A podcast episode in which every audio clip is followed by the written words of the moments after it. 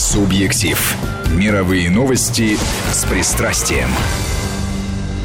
Добрый вечер. Это программа «Субъектив», программа, которую ведут два человека. Я Владимир Аверин и автор и ведущий этой программы Петр Федоров. Здравствуйте, Здравствуйте, Петр. здравствуйте. Ну, собственно, вам и слово, как автору и ведущему. Объявляете тему. Мое дело э, связать э, всех участников, поэтому я тут пока поработаю в компьютере. Замечательно. Я сегодня хочу поговорить о том, по крайней мере, в начале, дальше посмотрим, как пойдет, о том, как западные СМИ освещали трагедию на Украине, крушение самолета. И я постарался найти свидетельства, чтобы не быть голословным, от самых разных э, людей, источников и разных срезов. Вот, чтобы не быть голословным, я буду многое зачитывать, потому что, э, мне кажется, в этой ситуации это необходимо. Мы говорим о СМИ, значит, мы должны говорить о чем-то документальном, текстовом. Хотя первое, что, с чем я вас хочу познакомить, скорее не профессиональное, а ощущение э, обычных людей. Итак, это я скачал из Фейсбука. Фамилию я не буду называть авторши этого текста, но тем не менее. Итак, у моих соседей по деревне дочь живет в Америке, живет с мужем, собралась сюда приехать. Сейчас звонит, плачет, мол, видимо, мы никогда не приедем, так как муж отказался, и рассказывает, почему. Во всех новостях США сразу после падения самолета рассказывали, что его сбила Россия, и продолжают это толдычить во всех СМИ. Граждане США, слушая СМИ, считают, что самолет упал на территории России. С момента начала боевых действий на юго-востоке Украины СМИ США толдычат о том, что Россия на танках въехала – Ополченцев и беженцев не существует. Это киселевская пропаганда. Это жители России, которые напали на мирную Украину. Россия развязала войну против мирной Украины. Украину называют мирной, маленькой аграрной страной. Боты на новостных сайтах бесконечно визжат. Обама, разбомби Россию, дайте мне автомат, я хочу поехать защищать Россию. Это было, ну, скажем, до последних дней, э, до того момента, когда, как мы с вами знаем, э, Госдеп США и э, Associated Press со ссылкой на не упоминавшийся источник в разведке, сказал, что, по всей видимости, Россия не причастна к тому, что самолет был сбит, Возможно, это ошибка ополченцев, но, тем не менее, э, моральную ответственность, ответственность за сложившуюся ситуацию на Украине приписывают России и виноватят в этом Россию. А, я думаю, что э, не надо просто наших явных союзников приводить в нашем с вами разговоре. Вот следующий фрагмент, который я хочу э, представить на суд наших слушателей, это мнение человека, который вовсе не является адептом э, нашей власти, адептом Путина, которого мы часто называли человеком э, с русофобскими настроениями, который в широких массах прославился участием в передаче Савика Шустера. Это Марк Франкетти – и фрагмент его интервью Кольтеру. Я прочту все, в том числе и то, что нам э, кажется Слышать неприятно. неприятно. Да. да. Что было самым сложным на Украине? Это вопрос корреспондента. Ты знаешь, я в первый раз... Э, вопрос журналиста, который берет интервью угу. у корреспондента Марка Франкетти. Ты знаешь, я в первый раз в жизни освещаю конфликт, в котором журналисты играют такую большую роль. На них лежит прямая ответственность. Когда ты понимаешь, что люди взяли оружие и повторяют слово в слово то, что говорили в предыдущем вечером по России-24, это ужасно. По телевизору кричат «геноцид». Простите, но геноцид – это Руанда, а не 300 погибших. Но я сильно разочарован тем, как иностранная пресса освещала события на Украине. То, что пишет российская пресса, меня этим не удивишь, я в России давно живу. Но мы-то в Европе считаем, что у нас свободная пресса, а при этом лейтмотив у всех заметок один – империя зла, Россия, Путин – диктатор. А ситуация гораздо сложнее, но ее описание никому не нужно, хотя, на мой взгляд, самое главное, что сейчас происходит, это глубочайший кризис в отношениях между Россией и США. С одной стороны, мы видим полный провал внешней политики Америки за последние 20 лет. С другой – Россию, совершившую одну из самых больших ошибок, то есть полностью потерявшую Украину. Нужна была Украина ручная, карманная, управляемая Януковичем. Да, он сукин сын, но он, что называется, наш сукин сын. А на Западе всем нужна одна линия в прессе, что напоминает мне ситуацию перед войной в Ираке.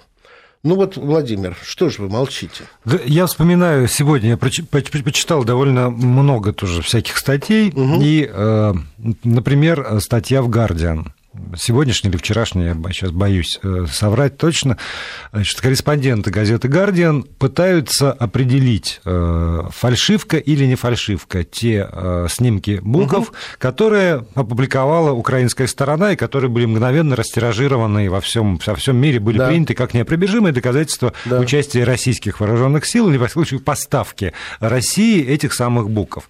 И вот там довольно дотошно. И вот мы приехали, и мы спрашиваем, и они действительно приехали вот э, да. в, в то самое место, где как будто бы стояли или проезжали эти самые буки, и им люди говорят, что нет, мы не видели, э, или там, э, или... И, а дальше идет, дальше идет вот какой пассаж по поводу того, что... А некоторые говорят, что они вот в четверг не работали. И при этом как-то так написано, я сейчас боюсь дословно все да. это передавать, но вот ощущение читателя, мое читателя, как складывается такое ощущение, что вот врут специально, что не работали, хотя на самом деле ведь работали и, наверное, и видели, и хотя мы не нашли ни одного человека, который бы сказал, что он видел, как проезжала эта, эта вот установка БУК, тем не менее, вот все-таки и, и э, опровержений по поводу того, что она не проезжала, тоже не нашли. И э, молния, к сожалению, прерывает наш эфир. Давайте. Ненадолго самолет совершил аварийную посадку на Тайване. Погибли, по предварительным данным, 40 человек. Господи, ужас какой. А кто? Какой самолет? Самолет. Сейчас, сейчас я буду уточнять, потому что это вот то, что мне прислали редакторы. Сейчас я посмотрю еще, поэтому пока перехватываете инициативу разговора. Ну вот, э, если некий итог этой статьи... Да вы знаете, что... я, я пока вы читаете новости... Факты, факты, факты, факты излагаются одни, а интенционно и в последнее предложение какое-то такое, которое ставит под сомнение все факты, которые были Совершенно верно. С одной стороны, это журналистский прием, с другой стороны, как бы скажем, старый прихват пропагандистов. В целом, очень часто мне напоминают такие писания, забавный стишок из XVIII века английской поэзии – он думал, что уснула я, и все во сне стерплю. Или думал, что я думала, что думал он, я сплю. Вот такие вот сложные построения. Но э, хотел бы сказать, что не все так невинно, потому что по всем а, газетам крупным, по всем э, информационным агентствам э, промелькнула фотография ополченца с детским медвежонком в руках. И это подавалось как мародерство личных вещей – которые устроили ополченцы. Между тем существует видео, на котором ополченец поднимает медвежонка и говорит, посмотрите, кого вы убили, звери, и потом бережно кладет медвежонка на место. Вот это вот, э, разумеется, сознательная или бессознательная ложь. Но сознательной ложью я называю ту ложь, когда интересный и нужный тебе по твоему идеологическому пристрастию факт не проверяется, а дается в том виде, в каком он тебе нравится. Это есть пропаганда, это есть сознательная журналистская ложь. Но что там за новость? А, пока только... Э, Какой то, компании самолет? Только то, что есть. Вот срочно с пометкой ТАСС с пометкой «срочно» публикует 40 человек погибших в результате посадки Понятно. самолета на, на Тайване. Агентство Жалко, Синхуа, ужасно. источник, э, который да, об этом, ну, вы знаете, когда, когда случается какая-то трагедия, то обостренное внимание журналистов к схожим трагедиям, Конечно, которые, да.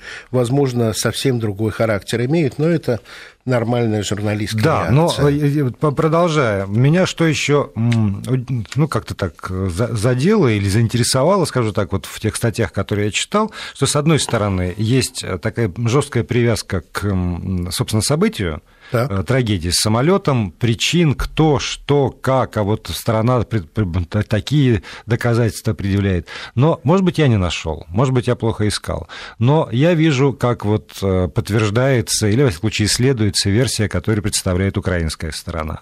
Я видел статьи, в которые так или иначе очень активно поддерживают те версии, которые были высказаны Джоном Керри до вот этой утечки через да. Associated Press, утечку из Associated Press. Но, к сожалению, я говорю, может быть, я плохо искал, я не готов никого обвинить, не бросилось в глаза.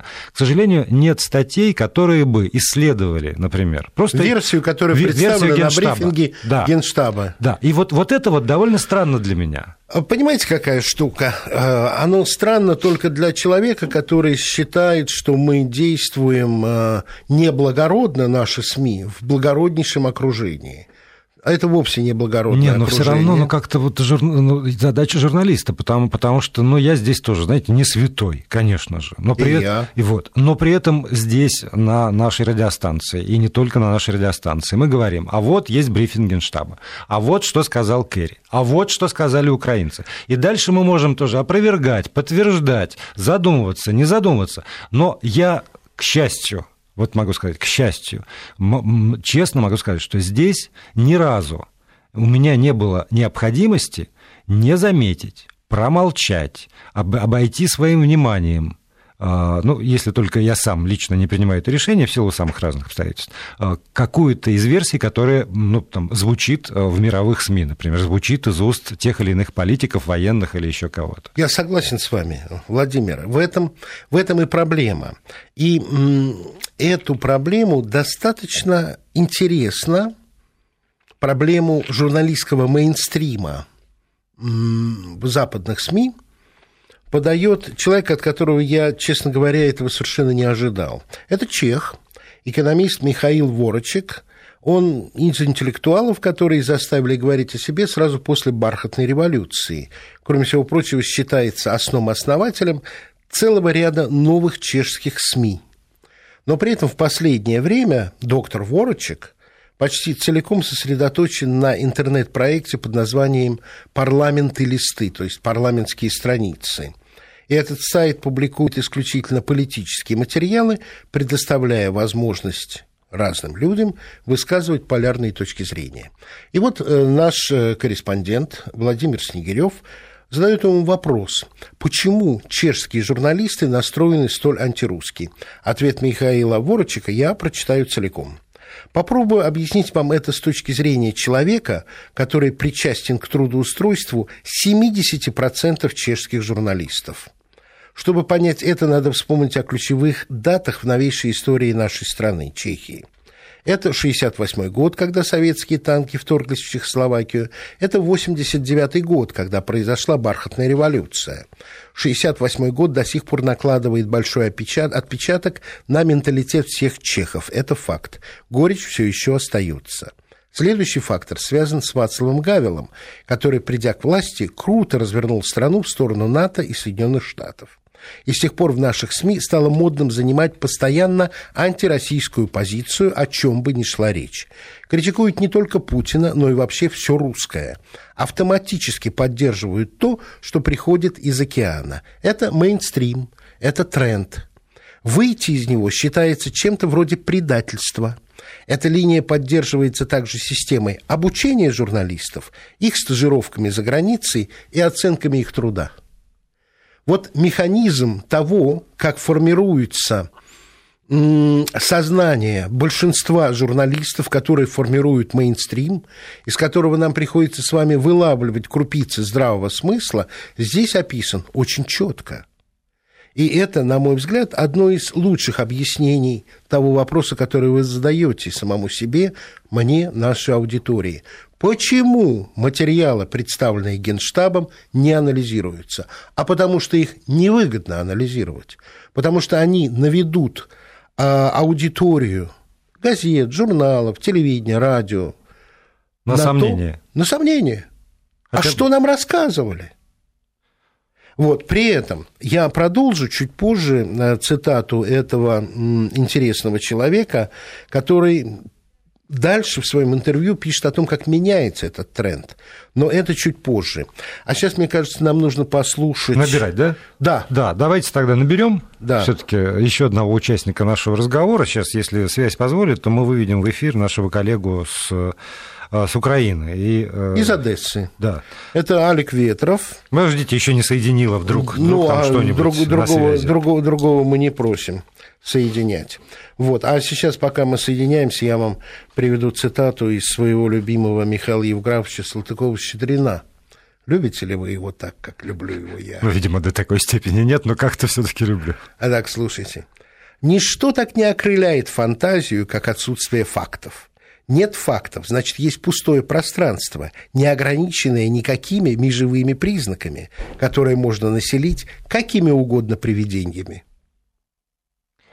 И, и, и здесь отчасти вина, ну, я не знаю, тоже на, на тех, кто должен снабжать фактами. Да, да, да, И, да. и Ну, вина на тех, кто должен спрашивать о факте. Потому что когда политик говорит, у меня нет сомнений в том, что приличный журналист должен сказать, на основе каких, Сомнения есть всегда. на основе каких фактов Совершенно ваши верно. сомнения разрушены. Почему с точки зрения без... Есть факты. Политик не приводит факты, но все начинают цитировать. У меня нет сомнений в том, Да, что... да, да, и, да. и дальше это уже становится такой как бы Совершенно общепринятой точкой зрения.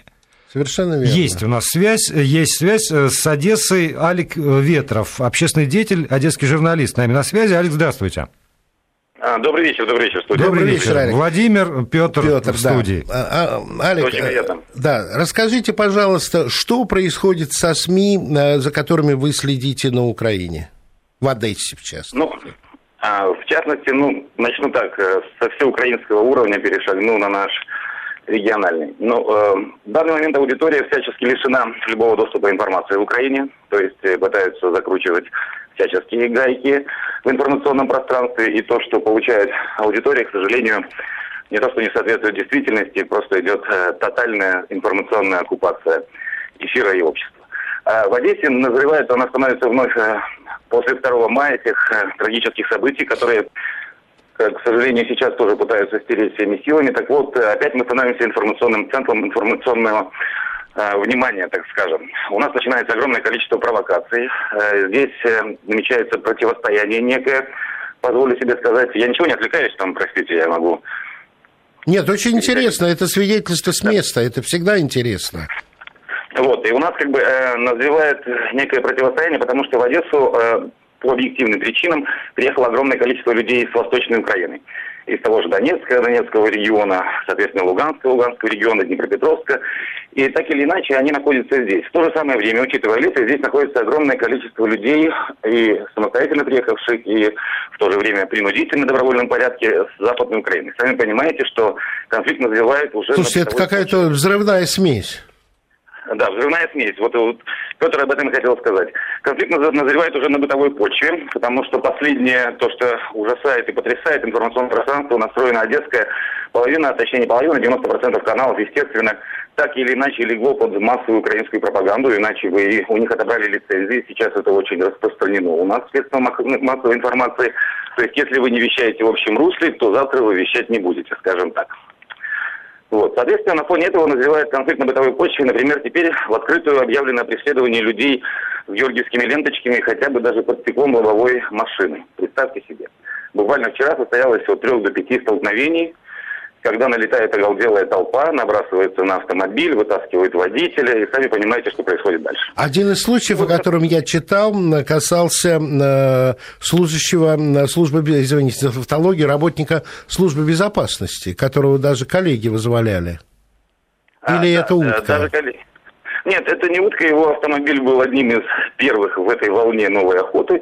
Он находился возле здания областного управления внутренних дел Украины в Одесской области, припаркованный. Ну, соответственно, там в это время проходил пикет за освобождение активиста господина Марка Гордиенко, который возглавляет буквально эту оголделую толпу, то есть, которая носится по городу группировками, бандами, занимается открытым рэкетом, извините.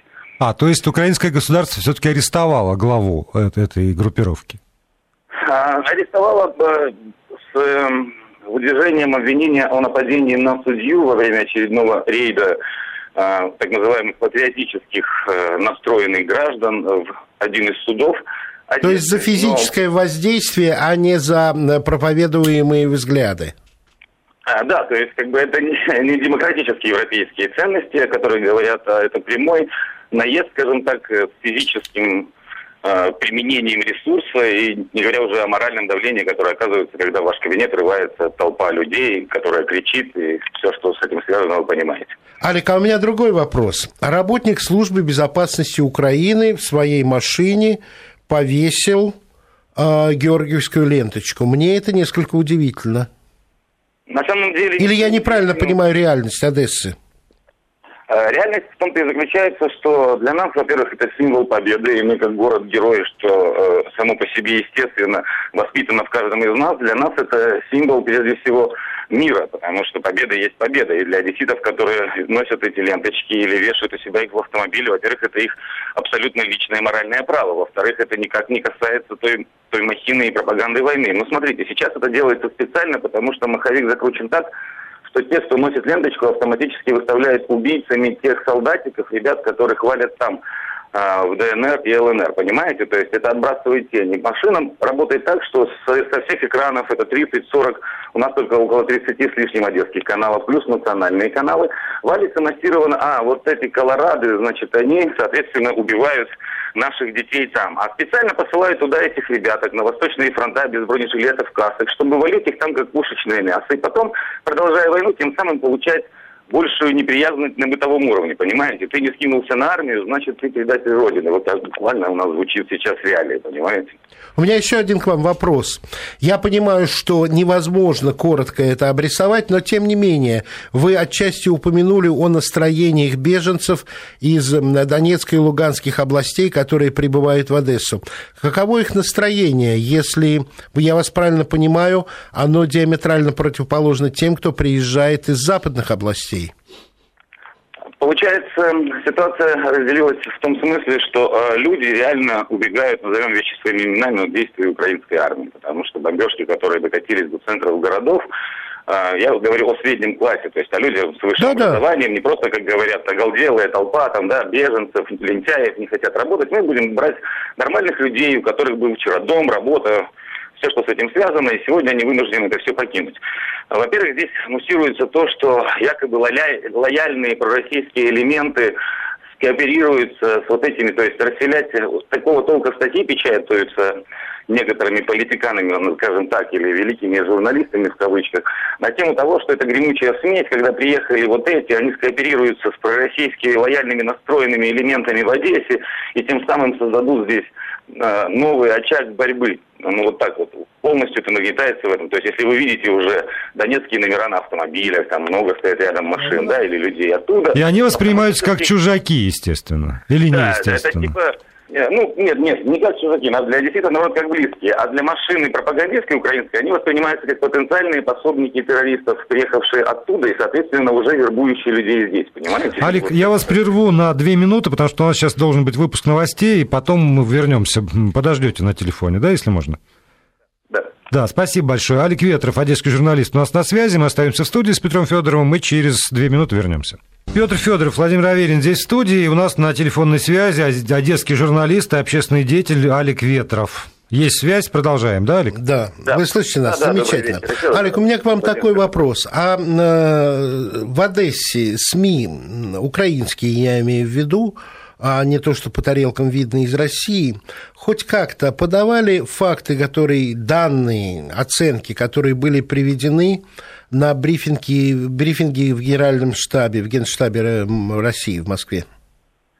Ну, скажу вам так, э, никакой информации. Начнем э, от слова объективный, применимо к понятию информации, до какой-либо аналитики, если уж на то пошло, до вопросов, которые всецело задавал весь мир с самого начала, начиная почему снизили диспетчеры высоту и так далее, да, уже когда уже глубоко начало разматываться всего этого расследования,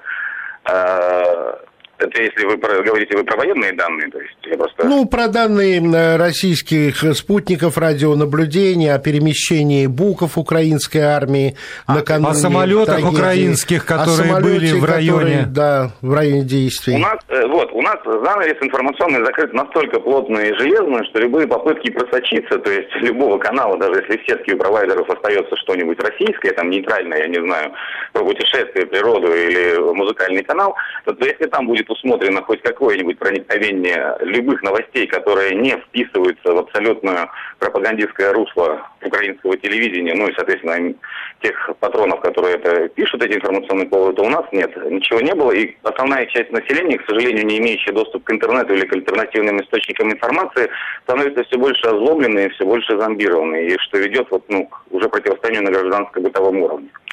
А с другой стороны, все-таки есть часть населения, у которой есть доступ в интернет, и, наверное, есть доступ к спутниковым каналам. Скажет, да, я понимаю, я, и вот о чем хочу спросить. Есть ли, ну, там, в каких-то известных кругах, может быть, в интеллигентских кругах, какое-то обсуждение э, этой темы, которое все-таки не совпадает с, с официальной э, линией Киев, да, киевских СМИ? Да, на бытовом уровне, скажу всецело, положа руку на сердце, наоборот, все муссируется, люди не глупые, они давным-давно уже не идут на поводу по украинской пропагандистской машины. Более того, большая часть, это я уже буду говорить э, типично за Одессу, и Одесский регион вообще э, практически 80% не смотрит украинских каналов, либо фильтрует эту информацию, делит ее на 12, 24 и так далее. Поэтому в самом обществе обсуждение идет, и более того, информировано оно хорошо, поверьте мне, и, и, и это мнение абсолютно противоположно мнению украинской пропаганды. Скажите, пожалуйста, вас э, не ждут неприятности за то, что вы были у нас в эфире, или об этом просто никто не узнает?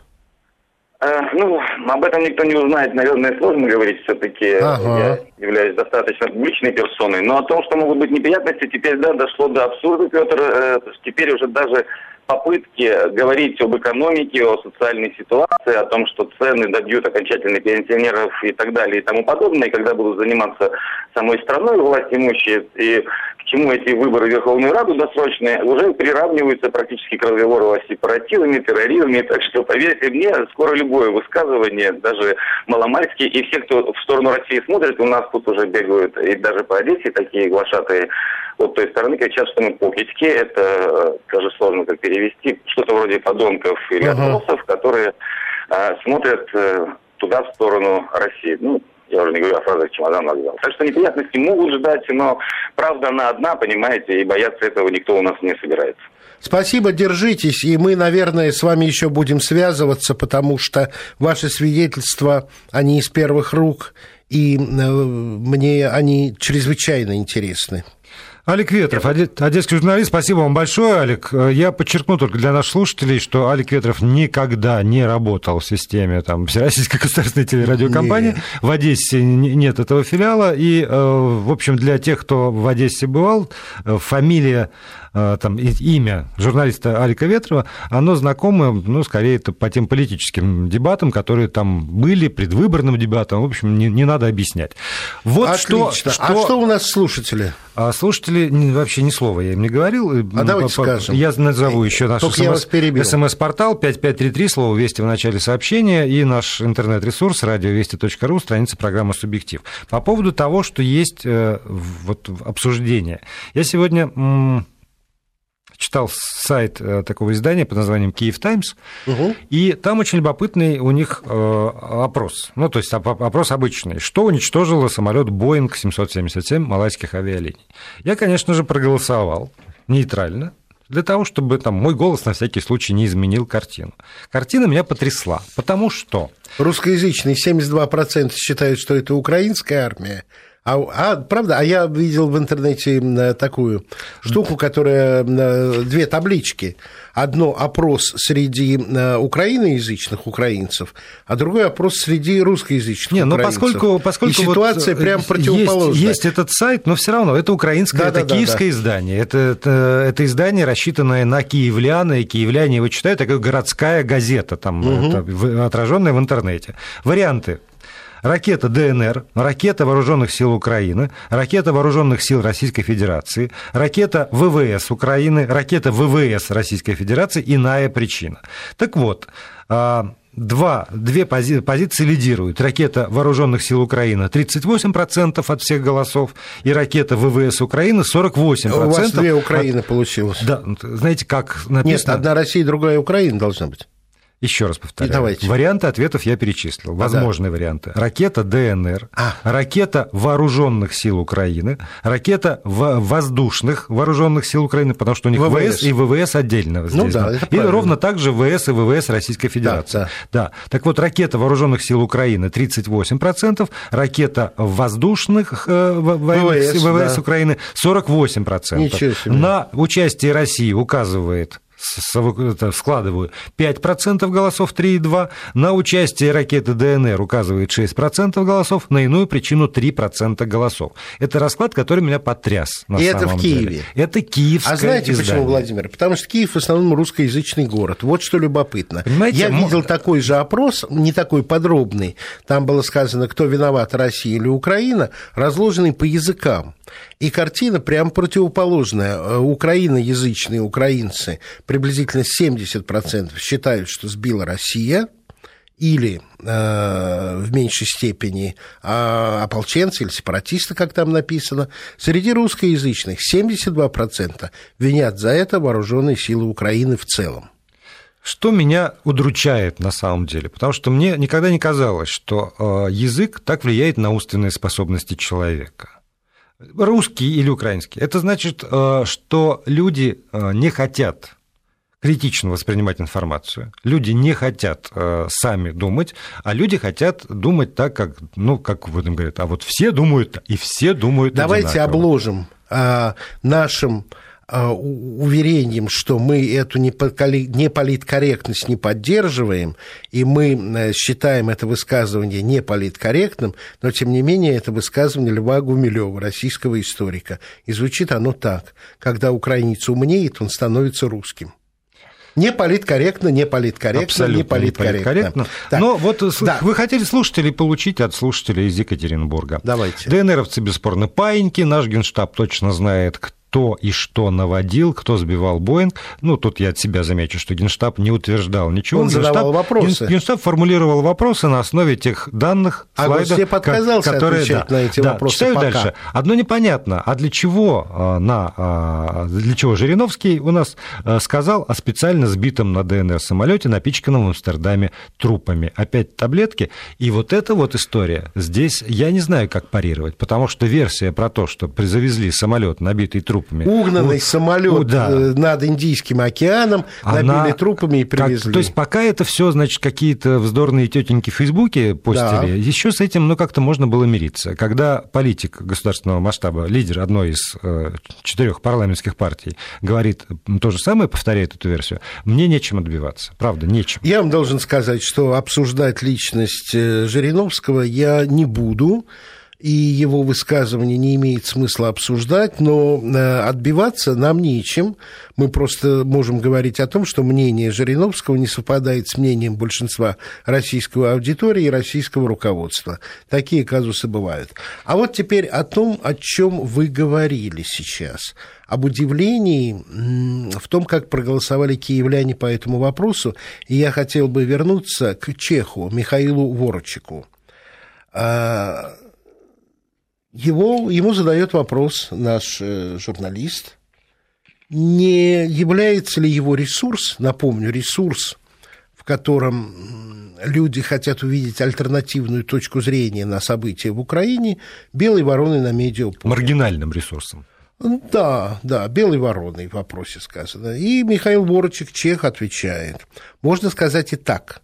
Я на это внимание больше не обращаю. Зато у нас ежедневно 300 тысяч читателей. Для Чехии это очень высокий результат. И дальше он говорит об одном из самых интересных явлений в сфере масс-медиа, с которым он сталкивался за последние 20 лет. Во-первых, говорит Михаил Борочек, я не ожидал, что наши граждане проявят столь горячий интерес к украинскому кризису.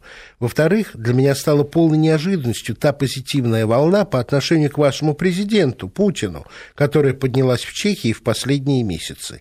Результаты опросов общественного мнения говорят о том, что минимум треть нашего населения с одобрением относится к политике Путина в украинском кризисе, с пониманием встречает его шаги. Дерзну сказать, что, возможно, впервые за 45 лет речь идет о провале синдрома 1968 года. У нас сейчас новости, а еще не Через 20 минут. Секунд. Да. Разумеется, этот процесс надо рассматривать в увязке другими явлениями. Например, с очень неразумной политикой Евросоюза, с невзвешенными действиями Соединенных Штатов. И еще один момент – это возросшая роль интернета. Люди получили возможность пользоваться альтернативными источниками информации. Их теперь зомбировать гораздо труднее. Ну вот и сейчас, как уже было объявлено, новости, а потом мы продолжим. Петр Федоров, Владимир Аверин в студии. Напомню, наш смс-портал 5533. Слово «Вести» не забывайте в начале сообщения, если вы хотите, чтобы это пришло именно в эту студию. И возможности интернета, поскольку народ пользуется интернетом, мы только что слышали, даже в Чехии, радиовестью.ру, страница программы «Субъектив». Сюда тоже можно писать. Еще И что пишут? Еще одно сегодняшнее да, наблюдение, да, да. мое, извините, а не тех, кто пишет пока что. Пока пусть пишут, я прочитаю, конечно же. Это ролик рекламный невероятной красоты, невероятного мастерства. Ролик, выпущенный вчера, кажется, на Украине. А, аэропорт причем вот просто такая вот голливудская картинка, абсолютно. Звенит. Да, красиво, так вот люди сидят, каждый занят своим делом, и вдруг по проходу движутся, сейчас на вскидку, кажется, около семь человек, парни, девушки постарше, помладше, в форме, за плечами у них рюкзаки, и все понимают, что это добровольцы. Ну, как-то вот понятно, что они на войну. И люди начинают Сначала один аплодирует, потом другой встает, и, наконец, все, кто в зале ожидания, встают, аплодируют, влажными глазами смотрят на этих бойцов, а у них там такой командир с рубленным лицом, такой пораженной жизнью.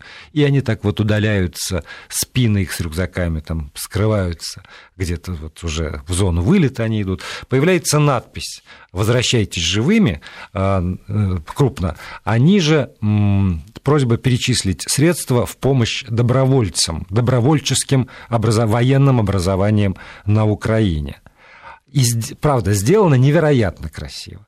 И я, как, ну, я, я тоже читатель, зритель, да, телезритель да, в том да, числе. И я а, пока смотрел, вот я понимаю, что как сделано – даже у меня ведь слеза, что называется, накатывает. Ну, При всем том, что я, я все понимаю, все знаю, но это невозможно. На уровне, на уровне физиологии действует тот видеоряд, который там вот так удачно, качественно сделан. То есть честь и хвала тем людям, которые это сделали, они большие профессионалы. И вот думаю я себе, с одной стороны, вот этот ролик такой и ему подобный, он не единственный, наверное. И есть выпуск новостей, например, там тоже на, на их телевидении. А дальше даже я сижу там, я украинец, я залезаю в интернет и где-то там в каком-то вот в подвале читаю, что, оказывается, есть иные версии событий. Но эмоционально, эмоционально я же уже, ну, я куплен. Ну, конечно. И с этим ничего невозможно ну, конечно. сделать. Что, что, что можно этому противопоставить? Ну, помните, случае? когда голливудский фильм э, отсматривали перед выпуском на экраны, то сказали, что немножко трагизма не хватает, все слишком слащаво. И как бы поправить финал, где э, молодая пара, которая нашла друг друга, так нежно смотрит друг на друга и целуется на борту э, лайнера. Знаете, что сделали? Нет, не, не, не знаю пересняли эту сцену, но на борт повесили э, спасательный круг с надписью «Титаник». Да. Так вот, если бы на этот чудесный ролик просто титрами пустить правду, я ее не выдумываю, это сегодняшняя правда, что э, Дума... Э, Рада. Рада приняла указ о продлении срока призыва на действительную службу для рядового и сержантского состава до 60 лет, а для офицерского и старшего офицерского до 65. Ролик получился бы сразу немножко другой. Конечно, другой. Но мы с вами не властны это сделать. Никто никогда не подверстает эм, эту новость под этот ролик на Украине. Там тоже сидят профессионалы. И я должен сказать, что мы с вами говорим о двух тенденциях, о том, как мейнстрим, о том, как э, общий тренд промывает мозги и действует, и о том, как участие э, населения, и здесь в России тоже, он вызывает обратное да, и вот опять, вот теперь и, слушатели. И, да, а если, давайте. Просто лыка в строку. Понимаете, я отвечаю автору э, смс из Нижнего Новгорода Михаилу, который звучит следующим образом. После якобы распятого мальчика верить вас, вам, нам с вами нам. может только идиот. Всего доброго. Понимаете, Михаил, мы же здесь вот с Петром, к счастью, наверное, не утверждаем, что мы по эту сторону границы, скажем, безгрешны, что у нас нет проколов что все, что делают российские журналисты, уточнить, идеально. Что это говорила женщина. Да, э, во власти журналиста оценить ее психическое состояние, но нигде российские журналисты этого не говорили. Это говорила данная женщина. И э, совсем недавно, я думаю, мы его рано или поздно позовем в эфир, мой старый-старый знакомый Артем Лис, который возглавляет интернет-русскую службу BBC, как раз говорил, да мы же этого не говорим, это у нас говорят, значит, это допустимо. И то, за что зацепился наш слушатель, на самом деле по западным стандартам допустимо. Это не наши журналисты сказали. Наши журналисты показали то, что сказал другой человек. Понимаете, это не выдумка. Я бы, если был бы э, главным редактором, я бы все-таки посмотрел бы и поинтересовался бы и попросил бы второго источника на эту тему выяснить что-то, потому что есть закон о втором источнике. Но в условиях информационной войны, которая ведется сейчас против России, это не действует. Я объясню, в чем смысл информационной войны, которую отчасти в своей публикации в э, издании Global Research приводит Рэй МакГоверн, который 27 лет был э, экспертом ЦРУ он вспоминает историю со сбитым э, корейским самолетом и э, вспоминает о том, как обрушилась тогда пропаганда Рейгана на Россию как на убийцу э, гражданских людей, как на сознательных э, э вы помните, это было 1 сентября 1983 года, года да. да, как на э, жестоких, беспринципных. Заняло время чтобы показать, что было на самом деле, что этот пассажирский лайнер был вовлечен, и это признано сейчас в специальную шпионскую операцию, что он нарочно вторгся в пространство России. И э, когда это все было вскрыто, как вы сказали, мелким шрифтом, но эффект был уже произведен, ярлыки а, и когда, скажем, в 1988 году американский фрегат сбил а, иранский самолет с таким же числом пассажиров, Рейган это назвал допустимой ошибкой. Были выплачены компенсации, да, но это не было подано никак как безжалостность американского режима, как преступность президента Рейгана, который посылает свои войска за тысячи миль от американских границ. Поэтому в информационной войне это так. И в информационной войне нужно занимать ту позицию, которая, которая не противоречит твоим внутренним установкам. Хорошо, хорошо. У меня это даже по-другому формулирую. Я журналист очень давно. И я служу своей стране. Мое право определять, как я это делаю. Я должен это делать честно и умно. Я не должен быть негодяем. Но у меня нет другой России, которой мне осталось послужить. Может, 10 лет, может, 15. Я служу своей стране, ее интересам. Да, особенно если эти интересы сформулированы так, что вами разделяются. А, Я так, их сам формулирую. Да, по поводу все-таки э, вот еще одна вещь, которую Давайте. мы с вами совсем э, проговорили а до, вот вы говорили до эфира. о публикации Washington Post. Да, да, да. Вот, вот именно об этом я бы хотел в эту последнюю минуту сказать. Катрина Вандерхювел, э, еженедельный колумнист газеты Washington Post, опубликовала вчера колонку под названием «Катастрофа должна повлечь за собой переговоры, а не новый виток виток насилия. И здесь вот просто раз, два, три по пунктам да. она как раз говорит о том, что э, СМИ, там, политики однозначно восприняты. Свирепый хор, вот так вот она да. это называет, осуждающий российского президента. А на самом деле, что в общем служит э, показателем еще очень важной вещи, что когда мы говорим об информационной войне, когда мы говорим о якобы вот этом хоре, не надо забывать, что все-таки и в этом хоре, и на страницах даже такой, в общем, уважаемой читаемой газеты, как Вашингтон-Пост, появляются голоса людей,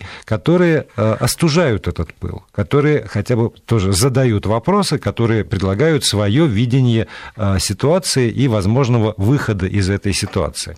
Это люди есть везде. Да, равно... И я хотел бы относиться именно к этой части. И я тоже хотел бы. А, на этом давайте поставим точку, а уже в следующей программе продолжим говорить с Петром Федоровым дальше. У нас будет очень интересная тема.